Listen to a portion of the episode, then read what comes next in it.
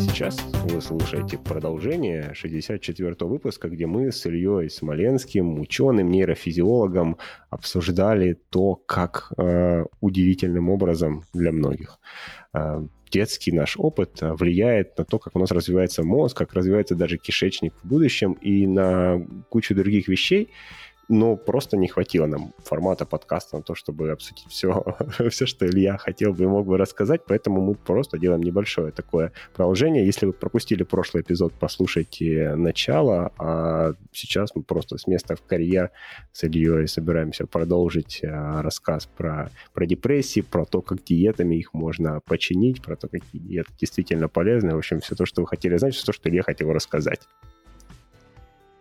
Да, всем привет. Э, я Илья. Напомню, что я нейрофизиолог и занимаюсь молекулярной психиатрией. Я работаю в университете Базеля в Швейцарии. Э, вот полтора года назад я сюда приехал, когда мой шеф, он психиатр, он выиграл грант большой про взаимосвязь между кишечником и мозгом в патогенезе депрессии и ожирения и про то, как эти неприятные расстройства можно лечить с помощью диеты. Если начать немного с такого совсем бэкграунда, то депрессия это одно из самых распространенных психических расстройств. Где-то 300 миллионов человек в мире страдают депрессией. И до сих пор у нас есть очень большие проблемы с тем, чтобы депрессию лечить. Потому что где-то 40-50% людей, которым имеющиеся на сегодняшний день антидепрессанты не помогают. Либо не помогают совсем, либо помогают на время, но потом депрессивные симптомы возвращаются. И где-то в 80-х годах были разработаны вот, золотой стандарт антидепрессантов, селективные ингибиторы обратного захвата серотонина, самые до сих пор распространенные э, средства для лечения депрессии. И вот прошло уже 40 лет, и как эти 40% были пациентов, которым ничего не помогает, так они и остаются. Вся мощь значит, современной фарм-индустрии все лучшие умы нейрофизиолог... нейрофизиологии бьются над этой задачей, но что-то пока как-то не получается пробить эту стену. И тогда ученые подумали, что раз с фармакологией как-то совсем не получается, давайте попробуем зайти с каких-то других сторон. Слушай, я тут тебя на секунду поставлю еще на паузу. Мало того, что, ну, просто добавлю чуть-чуть от себя. Мало того, что 40 лет да, бьются над фармакологической частью, я подозреваю, что а, многие, особенно в России, да, а, бьются еще и над э, просветительской частью. То есть э, вот эти вот огромное количество, я смотрел в США, там почти 8%, в Европе там 7,5% людей, которые страдают от депрессии, причем в разных странах по-разному, где-то до 12% не все даже ходят а, за помощью, не все в курсе, что это реальный диагноз. Где-то многие думают, что ну, депрессия это такая штука, на Западе ее придумали, э, там, жиру бесятся, им там слишком хорошо жить, а объедятся своего бри и страдают депрессией, а в России этого не существует. То есть еще вот это вот есть, и накладывается процент людей, которые, в принципе, даже не верят в то, что это реально, на процент людей, которым ничего не помогает. И все, кто не пошли, не обратились за помощью или помощь, которым не помогла, они все в итоге э, ну, получат эти последствия, которые более чем реальны. Которые, вот, если послушаете прошлый эпизод, знаете, что их на томографе видно, и даже в анализах ваших можно понять. Да, это правда. К сожалению, проблема, особенно у нас в стране, как-то она остро стоит по сравнению с, там, с западными странами, что, ну, чем более патриархальное общество, тем больше, да, у нас таких взглядов у людей, что депрессии нет, это просто это либо лень, или вот от безделия, значит, маешься своей депрессией, иди поработай, и вся пройдет твоя депрессия. Мы, мол, в ваши годы депрессии никакой не болели. И это, конечно, очень большая проблема, что вот это обесценивание э, реальных проблем, потому что люди многие не понимают, что такое настоящая депрессия, когда у вас просто настроение плохое, это не депрессия. При тяжелых формах депрессии люди просто не могут с кровати встать, они не могут какие-то элементарные э, сделать действия просто там для поддержания какого-то нормального образа жизни. Не говоря уже о том, что часто это сопровождается какими-то реальными нарушениями э, работы организма, да, то, что я говорил, ожирение или, наоборот, потеря веса серьезные, какие-то сопутствующие тоже могут быть психические нарушения, есть депрессии, которые сопровождаются какими-то психозами, паническими атаками и другими всякими тоже психическими смежными симптомами. Короче, это огромная проблема. И на Западе э, депрессия, по-моему, на втором месте по временной потере трудоспособности, или даже, может, уже сейчас на первое вышло. То есть э, деп- от депрессии реально корпорации теряют миллионы из-за того, что люди, э, страдающие депрессией, они либо просто берут больничные, либо даже если они на работе, то они не могут работать в полную силу. И на Западе поняли, что депрессия это как бы проблема не только такого гуманистического плана, что люди страдают, но это реально экономическая проблема. Я не помню, есть оценки, сколько мировая экономика теряет э, от просто от депрессии, но это там какие-то миллиарды долларов в год, это реально космические деньги. Поэтому это все это все реально и грустно, что э, не все это понимают. К счастью, молодое поколение как-то более интегрировано, видимо, в общемировые тренды, поэтому более серьезно относятся к своему душевному здоровью. И сейчас как-то, по крайней мере, среди молодежи уже, среди, ну, прогрессивной молодежи э, больших городов не зазорно говорить, что ты ходишь к психотерапевту и как-то вообще обсуждать эту тему. И тут, конечно, очень здорово, что многие люди об этом говорят прямо вслух, что вот я хожу к психотерапевту, да, а ты не ходишь, ну как бы и дурак. И... Да, в общем, а ты как раз э, как, теперь, когда это перестало быть позорным, ты с другого края заходишь со своими исследованиями. Как раз э, для тех людей, которым не психотерапевт или помогает, или психотерапевт не помогает. Я правильно понимаю? А, ну да, особенно вообще обычно даже если депрессия лечится фармакологией, то она идет в комплексе с психотерапией, потому что показано, что в большинстве случаев совместно фармакология и психотерапия эффективны, чем то или иное по отдельности. Вот. И, соответственно, э, нефармакологические какие-то пути воздействия, это то, с чего вообще наш сегодняшний разговор начался. Это вот эта электросудорожная терапия, э, которая уже там, не знаю, сто лет или сколько, ну, несколько десятилетий применяется.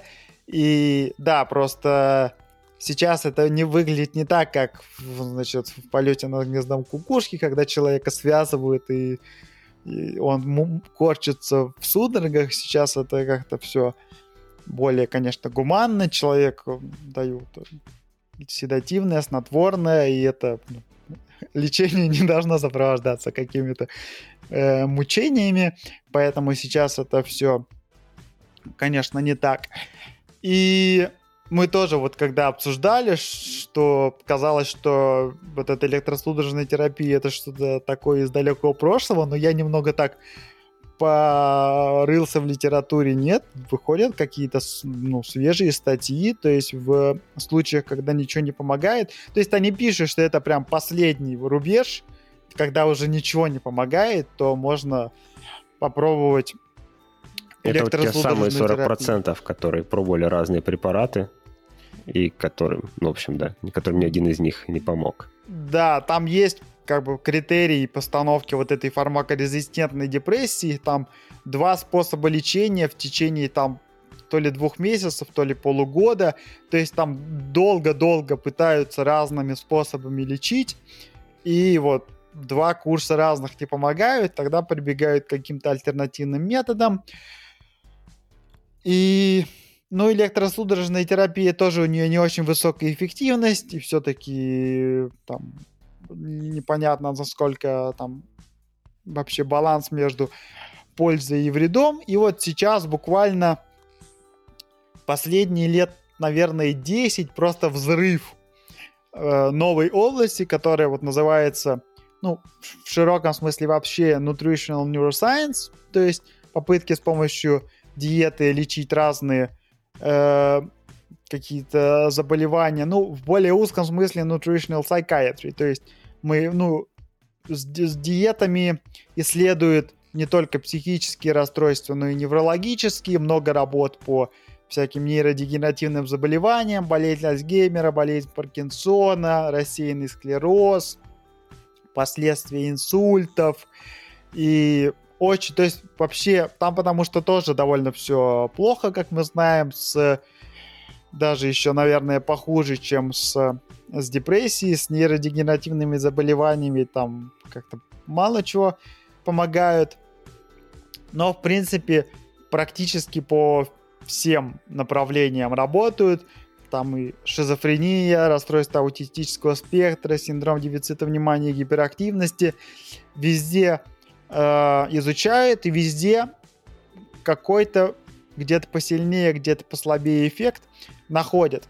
Прелесть э, диет в том, что в отличие от лекарств, у них там либо нет побочных эффектов, либо они какие-то ну, незначительные при отсутствии противопоказаний.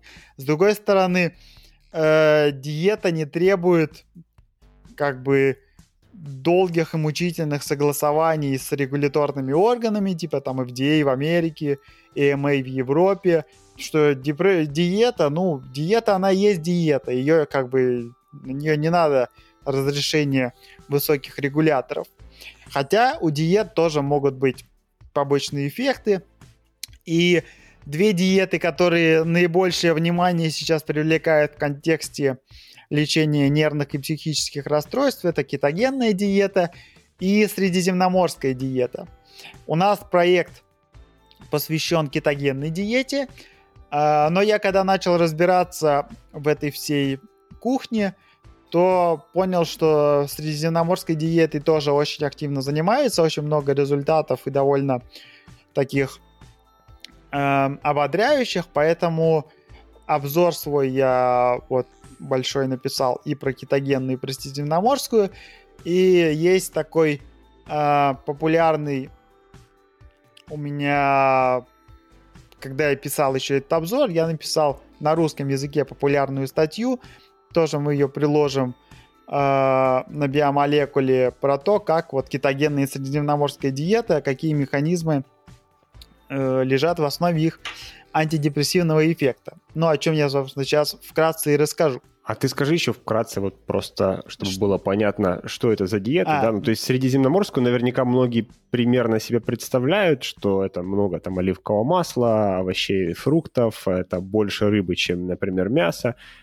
мне кажется, более-менее всем хотя бы да. примерно понятно, что такое средиземноморское. А вот с кето-диетой все как-то примерно в курсе, что, я думаю, в первую очередь по рекламе, конечно, что она магическая, спасает от всего и помогает вам похудеть, но э, вообще, да, это чуть-чуть чуть сложнее, э, чем, чем... Да, тоже с...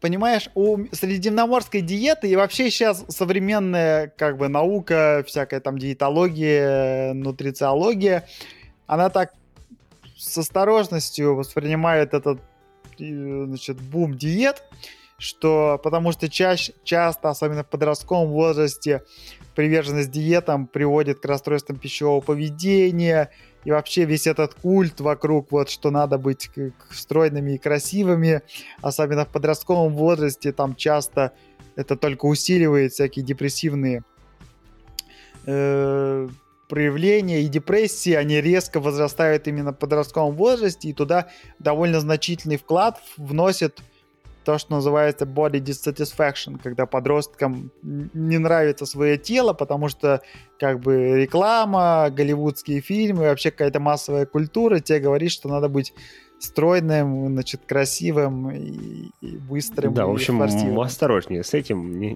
не, не упарывайте вот. по диетам. Да. И вот, поэтому все диеты, которые там какие-то умы придумали, чтобы похудеть, их там бесчисленное множество, они все такая довольно довольно скользкая тема. Но средиземноморская диета выделяется на этом фоне тем, что она не является в строгом смысле слова диеты. На средиземноморской диете не надо сидеть, ее надо придерживаться. Потому что средиземноморская диета, она, ее никто не разрабатывал, никакие диетологи э, не чесали репу, как бы нам быть здоровыми, а ученые, наоборот, в какой-то момент заметили, что почему-то население Средиземноморского региона оно отличается каким-то лошадиным здоровьем и живет по сто лет. И вот там Греция, Италия, Испания, и все там как-то вот они какие-то все э, долгожители и живут там, в том числе даже на старости, как-то вполне здорово. И стали искать, в чем же дело. И вот ключевой фактор, который обнаружился, что это вот именно эта самая средиземноморская диета, что люди живут на море, едят много рыбы, много фруктов, овощей, э, мало, ну то есть мяса красного минимум. Э, в основном, да, это фрукты, овощи, рыба, оливковое масло. Тоже ключевой компонент средиземноморской диеты, потому что там очень много омега-3 ненасыщенных жирных кислот, которые один из ключевых компонентов средиземноморской диеты и ее полезного действия. И, соответственно, везде указывается в статьях про средиземноморскую диету, что вот бокал вина за обедом это тоже неотъемлемая часть средиземноморской диеты. Тут, правда, очень такой скользкий вопрос, в котором я все хочу как-то прицельно покопаться, что хотя про средиземноморскую диету везде пишут про этот бокал вина, с другой стороны, все чаще говорят ученые, что никакой полезной дозы алкоголя не существует, что как бы алкоголь в любых дозах э, хуже, чем его отсутствие. И вот я все при этом понятно, что вино обладает э, терапевтическим эффектом не в силу содержания там алкоголя как такового, а то, что там много антиоксидантов и всяких веществ, которые полезны для сосудов, препятствуют образованию всяких атеросклеротических бляшек, э, вот этому оки- окислительного стресса и так далее. Поэтому э, надо разобраться в этом вопросе, но вот все пишут, что бокал вина за обедом в контексте средиземноморской диеты это как бы хорошая тема. Но опять же, да, кстати, я обычно делаю дисклеймер такой, что я как бы я не врач, не диетолог, не психиатр, я вот э, кормлю диетой мышей и могу как бы за мышей отвечать, а э, за людей. То есть про средиземноморскую диету, да, я могу сказать, что она как бы при отсутствии каких-то пищевых аллергий там или противопоказаний, это беспроигрышный вариант. То есть это хорошая штука. А, но вот то, что я буду говорить про кетогенную диету, да, я хочу оговориться, что у кетогенной диеты есть побочные эффекты. Было показано, что она может наоборот, приводить к атеросклерозу и еще каким-то особенно если есть, видимо, какие-то исходные противопоказания. Да, кетогенная диета, ну, как вы сказали, да, это суть кетогенной диеты, что мы убираем углеводы, э, там их типа, меньше 5%, и потребляем много жира, где-то 80%, и когда жира нет, печень переводит все когда углеводов нет, печень переводит все жиры в кетоновые тела. Э, поэтому она и называется кетогенная. И акетоновые тела, они гораздо лучше, чем э, глюкоза проникают в наши клетки в митохондрии. Это органоиды, которые вырабатывают энергию в клетках. И кроме проникания, они более эффективный источник энергии. И на самом деле весь терапевтический эффект кетогенной диеты, он основан на том, что мы усиливаем эффективность своего энергетического метаболизма. Поэтому так любят эту кетогенную диету спортсмены, что э, я такой весь, прямо во мне столько энергии от кетогенной диеты, и вот прямо я пышу этой энергией и не знаю, куда девать, потому что на молекулярном уровне на грамм кетогенных тел образуется больше энергии, чем на грамм глюкозы. Вот. И кетогенная диета появилась где-то сто лет назад, в 20-х годах 20 века, э, для лечения эпилепсии. И она, собственно говоря, весь 20 век использовать исключительно для лечения эпилепсии. Потому что по, тоже эпилеп... ее эффект при эпилепсии тоже до сих пор активно изучается, там много еще непонятных деталей. Но если так грубо говорить, то именно вот это вот более эффективный энергетический метаболизм, он лежит в основе, что не образуются всякие свободные радикалы, э, нейроны не начинают как бы стрелять нервными импульсами, что и лежит в основе формирования вот этого эпилептического приступа. И а потом внезапно уже в конце 20 века что-то на эту кетогенную диету обратили внимание не только в контексте эпилепсии, и просто пошел в начале 21 века вал работ про самые разные свойства и прям тоже сразу всем показалось, что это какая-то серебряная пуля. Сейчас мы кетогенной диетой вообще все вылечим, и да, и будет всем счастье. Ну, звучит как серебряная пуля. И нейроны лучше работают, и побочный эффект сжигания жира вместо углеводов. Да, слушай, это ведь тоже ведь было такое относительно недавнее открытие, да, эти последние 20 лет, когда поняли, что, в принципе, от того, что ешь много жирного, жирным не становишься, что углеводы виноваты, а тут кетогенная диета подвернулась, и как-то все сошлось. А, и поэтому хайп сейчас до небес. Ну да, ну жиры тоже, жиры же жирам роль, э, рознь, есть да. много разных, есть жиры там, среднецепочечные, длинноцепочечные, насыщенные, ненасыщенные, трансжиры, цисжиры, и поэтому тоже все жиры, э, сразу на них клеймо врага ставить это плохая идея, особенно среди всех, ну, это есть небольшая путаница терминологическая, что такое жиры, а что такое липиды. Жиры это как бы часть липидов, а другая группа липидов это стероиды. И вот тут больше всех, наверное, в 20 веке досталось холестерину бедному от э, широких народных масс, потому что холестерин прям реально сделали врагом человечества, и просто все вообще беды и невзгоды у нас в организме от холестерина.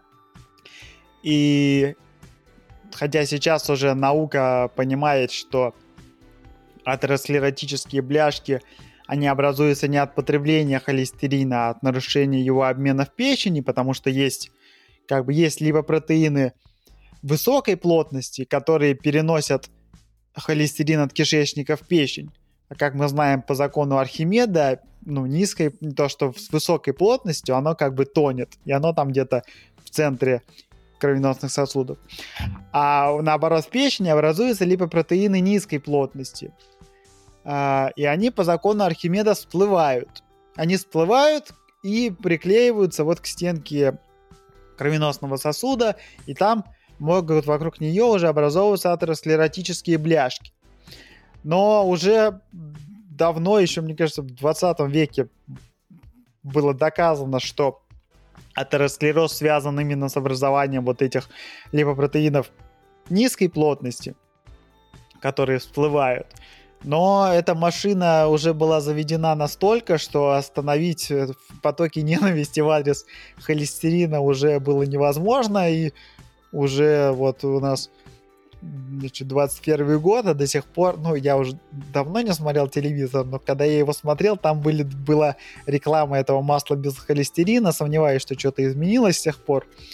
И как бы поэтому, да, против жиров у нас э, какая-то идет священная война, и да, еще теперь вот все как бы разделили на лагерь противников жиров и лагерь противников углеводов.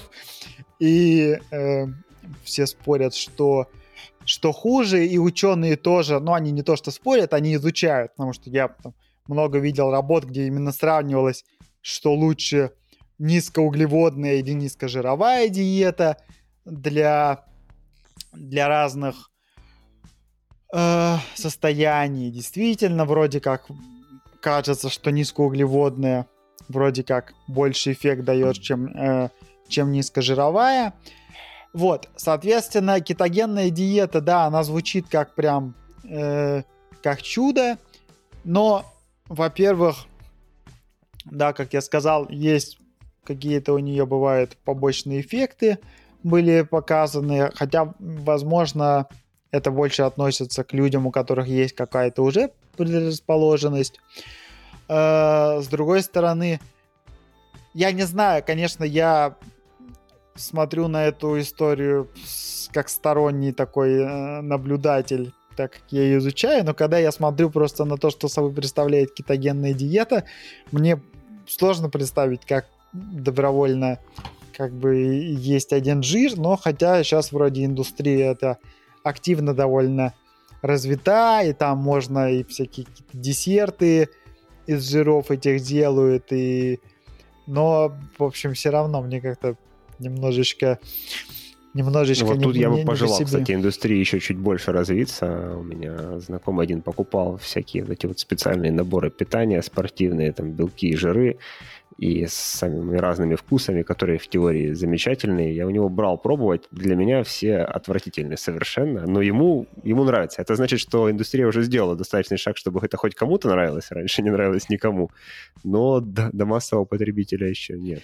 Ну, оно, кстати, возможно, возможно, что вы с ним реально по-разному воспринимаете вкус, потому что когда ты настолько радикально изменяешь свой рацион, то и э, восприятие разных вкусах меняет, потому что, ну, мы же знаем, что если э, как-то себя заставит отказаться от сладкого, то потом в какой-то момент, ну, уже у большинства людей, там это зависит, конечно, от углеводного метаболизма, но многие люди, они как-то э, в какой-то момент перестали есть сладкое, а потом им как бы норм, и вроде как и не хочется, и или кто соли стал меньше употреблять, они говорят, о, какие все стали продукты-то вкусные, потому что как-то меняется вкусовая чувствительность в зависимости от рациона. Это, кстати, интересная э, штука, если чуть-чуть э, говорить о том, чем я занимаюсь конкретно, что мы изучаем на мышах кетогенную диету. И кетогенную диету тоже все сразу спрашивают, а как, с чем, с чем вы мышей таким кормите, как вы кормите кетогенной диетой? Ну, тут прозаичный ответ, мы их кормим готовым кормом, мы заказываем кетогенную диету в специальной компании, а вот так как она состоит из одного жира, то это не корм такой сухой, каким мы кормим кошек, собак, и примерно таким же кормят и мышей с крысами. То есть такие хрустящие вот эти вот э, спрессованные штукенцы. Из жира ты таких не сделаешь, поэтому она выглядит как густая сметана. Это кетогенная диета, приходится ее накладывать прямым, значит, в клетку, и это, конечно, все усложняет. Они там все в этой кетогенной диете измажутся, все там опилок туда накидают, приходится часто менять. А, но главное, что он им все-таки от чего-то помогает. Вот. Есть результат в этом всем. Ну да, то есть исследование, то, что на там, мышах, на крысах проводится, показывает, что вроде как помогает. У нас пока, ну у нас еще идут исследования, пока касательно вот всяких поведенческих симптомов э, конкретно в наших исследованиях пока у нас не видно. То есть на массу тела, да, они худеют кетогенной диеты. Касательно депрессии, пока вот мы не очень видим какой-то разительный эффект, но еще у нас э, не закончились исследования. И забыл уже, блин, что-то... А, вот. А, про вкус я хотел сказать. Давай. И есть такой один из тестов на, на депрессию у мышей и крыс. Тест предпочтения сахарозы. Что в норме мыши и крысы любят сладенькое. И если им поставить две бутылки, одну со сладкой водой, другую с обычной водой, то в норме крыса будет предпочитать или мышь сладкую воду. Она вкусненькая. А если мышь э, перестает предпочитать сладкую воду, то у нее развивается ангидония, то есть она не стремится получить удовольствие. Это один из симптомов депрессии. Это вот пример того, как мы моделируем депрессию на мышах и крысах. Так вот, и мы видим, что у нас что-то нифига не работает этот тест, вот, и мы предположили, что, возможно, из-за того, что, что этот тест не будет работать у нас нормально, потому что если мы кормим их кетогенной диетой, безуглеводной, то у них изменяется вообще восприятие сахара, и поэтому, скорее всего, этот тест э, сахарозный, он в нашей, э, нашей модели его не очень корректно использовать, что, может быть, крысы просто, они уже забыли, что такое сахар, им этот сахар как бы уже нафиг не нужен. А может наоборот, они сидят полтора месяца без углеводов, и наоборот, им только дайте углеводов. Короче, тут вносятся переменные, которые немножечко спутывают все карты. То есть это повод задуматься всем тем, кто после твоей прошлой ремарки про то, что крысы неизвестно как себя чувствуют, но худеют, кто побежал смотреть детали про кетогенную диету, чтобы такие похудеть, остановитесь, а, погодите, кроме побочных эффектов, есть еще вот такие неизученные. Может быть, вам потом, э, не знаю, сладкий чай, круассан с ним будут не в радость, и, может быть, оно не стоит того. Так, а может наоборот, и хорошо, что чай, чай без сахара, такой способ отучиться пить чай с сахаром. Так что Но я, это кстати, я... отучился, я просто неделю пил. Вот как ты сказал, все, а, восприятие поменялось. Просто он стал казаться другим на вкус, и стало неприятно пить двумя ложками, как я раньше пил. Я перешел на одну, а потом даже одна стала невкусной, и я теперь пью без сахара. То есть это ведь работает? Да. Ну да, у нас на языке, потому что довольно ну, часто обновляется там как бы поверхность языка, потому что, понятно, он постоянно контактирует с пищей, там довольно быстро клетки обновляются, и вместе с ними обновляются и вкусовые рецепторы на языке. Поэтому, в принципе, то, что ну, изменения в нашем рационе, они довольно быстро э, меняются от того, что мы едим, да, сладкое, соленое. И то же самое, вот я когда-то поначалу кофе пил с сахаром, а потом сейчас, если в кофе сахар положить, да кроме сахара ничего не чувствуешь. Просто как бы горячая, сладкая какая-то жижа. И кофе в ней не чувствуется. То есть это, ну и тоже, тоже довольно быстро как-то привыкаешь пить кофе, чай без сахара. Поэтому да, вкусовое восприятие довольно быстро, быстро меняется, поэтому приучить себя э, изменению рациона, в принципе, реально, но то, о чем говорят все специалисты там, по всяким расстройствам пищевого поведения, что лучше все-таки от еды получать удовольствие, потому что если вы на диете прямо себя силой держите, то это чревато тем, что, что вы либо сорветесь и все наберете еще больше, либо когда вы там эту диету закончите, то потом вы, короче, все равно обратно вернетесь, поэтому прям сидеть на диете это не особо такой рациональный подход. Во-первых, это может не помочь, потому что вы, ну только если вам надо срочно к, свадьбе похудеть, чтобы в платье влезть, а да как бы долгосрочно сидеть прям на диетах это не очень здорово. Вот, в то время как средиземноморская диета это такой вариант не диеты, а просто рациона, или там люди, которые вегетарианцы, то есть что-то такое, что не, тоже вегетарианство не назвать прям диетой, потому что под диетой мы обычно подразумеваем какое-то довольно серьезное ограничение рациона.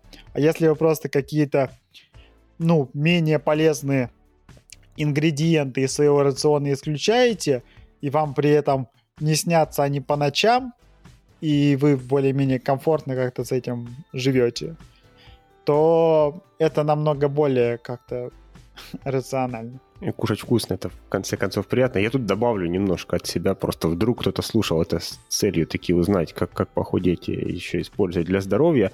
Даже такие банальные вещи, как подсчет калорий, они влияют. Вот тут срабатывает эффект наблюдателя, только человеческий. А сам факт того, что вы считаете калории, влияет на то, сколько вы съедите. И это один из огромных таких наиболее влияющих факторов на то, как люди теряют или набирают вес ну, в, норме. А, банальное количество. Так что если вдруг вам совсем чуть-чуть не хватает, и вы так вкусно кушаете, попробуйте просто начать считать. Да, но только не переусердствуйте, потому что много данных, что подсчет калорий часто приводит тоже к расстройству пищевого поведения, поэтому все хорошо в меру. Если люди некоторые прям начинают упарываться по подсчетам калорий, то это тоже может закончиться не так, как хотелось бы. Без фанатизма, да. Слушай, ну, а. наверное, на этом сейчас закончим. Я думаю, не последний раз мы еще слышим Илью. А я обязательно приложу ссылки на всякие разные интересные вещи, которые он упомянул в подкасте, в первую очередь на его статью, но еще на все связанные а, с этим. Вы сможете это почитать. А, приходите, читайте. И да, приходите слушать Илью самого. А, у него подкаст называется «Эффект наблюдателя». У него есть а, канал по молекулярной психиатрии. Так и называется молекулярная психиатрия, если не ошибаюсь, в Телеграме. Илья Смоленский, еще раз спасибо, что пришел.